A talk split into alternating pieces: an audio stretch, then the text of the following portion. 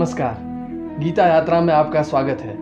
गीता यात्रा में आज हम नौवे श्लोक से कर्म योग का पठन करने वाले हैं। यज्ञार्था कर्मणोन्यत्र लोकोयम कर्म बंधन तदर्थम कर्म कौंतेय मुक्त संघ समाचर। यज्ञ निमित किए गए कर्मों के अलावा सारे कर्म मनुष्य को बंधन में बाँध दे इसीलिए हे अर्जुन, तुम आसक्ति रहित होके यज्ञ निमित ही सारे कर्तव्य कर्मों को करो। यज्ञ निमित किए गए कर्म, अर्थात जो कर्म ईश्वर को समर्पित करके किए जाते हैं, जो कर्म में केवल परमात्मा का ध्यान किया जाता है। वास्तव में हर कर्म में परमात्मा का ध्यान करना संभव है, ये दिखाया गया है। इसीलिए जब हम देवी देवताओं की आराधना के लिए हवन करते हैं तो हम उसे यज्ञ कहते हैं। वास्तव में प्रत्येक कर्म जो निस्वार्थ भाव से समाज के कल्याण के लिए तथा समाज की आवश्यकता को ध्यान में रख के किए गए हो वे कर्तव्य कर्म, यज्ञ कर्म ही है। सह यज्ञ प्रजा सृष्टवा, पुरोवाच प्रजापति, अनेन प्रसविष्यध्वम एस वोस्ति वष्ट कामधुक। प्रजापति ब्रह्मा ने जब इस सृष्टि की रचना की थी, तब प्रजाओं को कहा था कि यज्ञ के द्वारा तुम्हारी वृद्धि होगी और यज्ञ से ही तुम अपने भोगों को प्राप्त करोगे। देवान भावयता न ते देवा भावयंत वह परस्परम भावयंत श्रेय, परम वापश्यथ। आप सब इस यज्ञ से देवताओं को उन्नत करना, तथा देवता आपको उन्नत करेंगे। इस प्रकार निस्वार्थ भाव से एक दूसरे को उन्नत करके आप सब परम कल्याण को प्राप्त करेंगे। यज्ञ को तो हमने समझ लिया, पर देवता क्या है?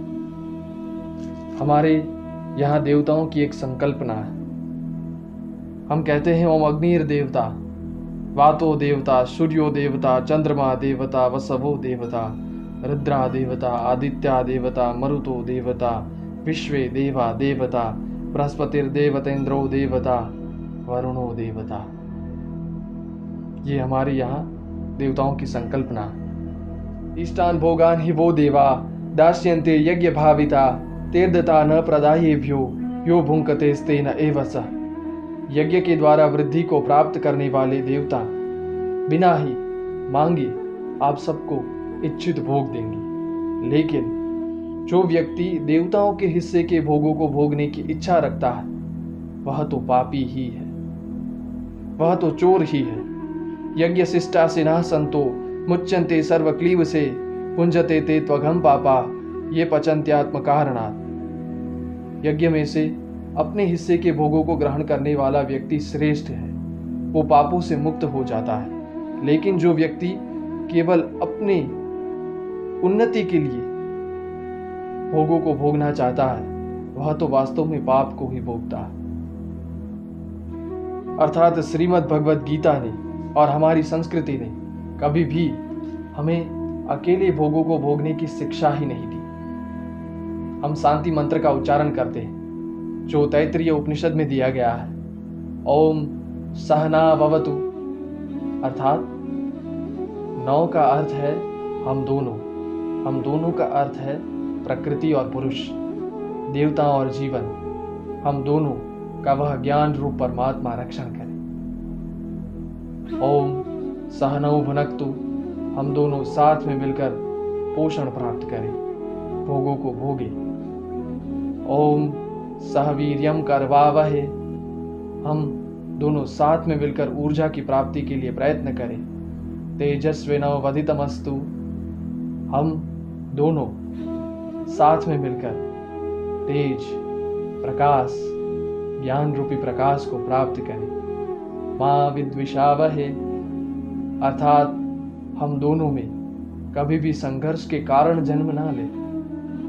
तभी ओम शांति ही शांति ही शांति ही। शांति का अधिकारी वही है जो ऐसा जीवन जीता है। क्या ये सत्य नहीं? वेदों ने सदा इस सहचर्य, इस संबंध का प्रतिपादन किया है। समगच्छध्वम समवदध्वम संवो मनासी जानताम देवा भागम यथा पूर्वे समझाना उपासते।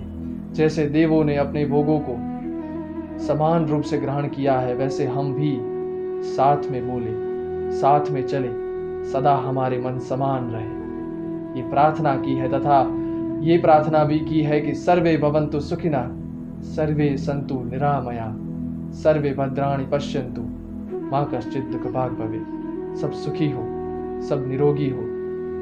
सब कल्याणकारी देखे तथा कोई भी दुख का भागी न बने। इसीलिए वसुधैव कुटुंबकम की ये भावना केवल करुणा नहीं, बहुत ही गहन विज्ञान है। सबसे बड़ा ज्ञान है।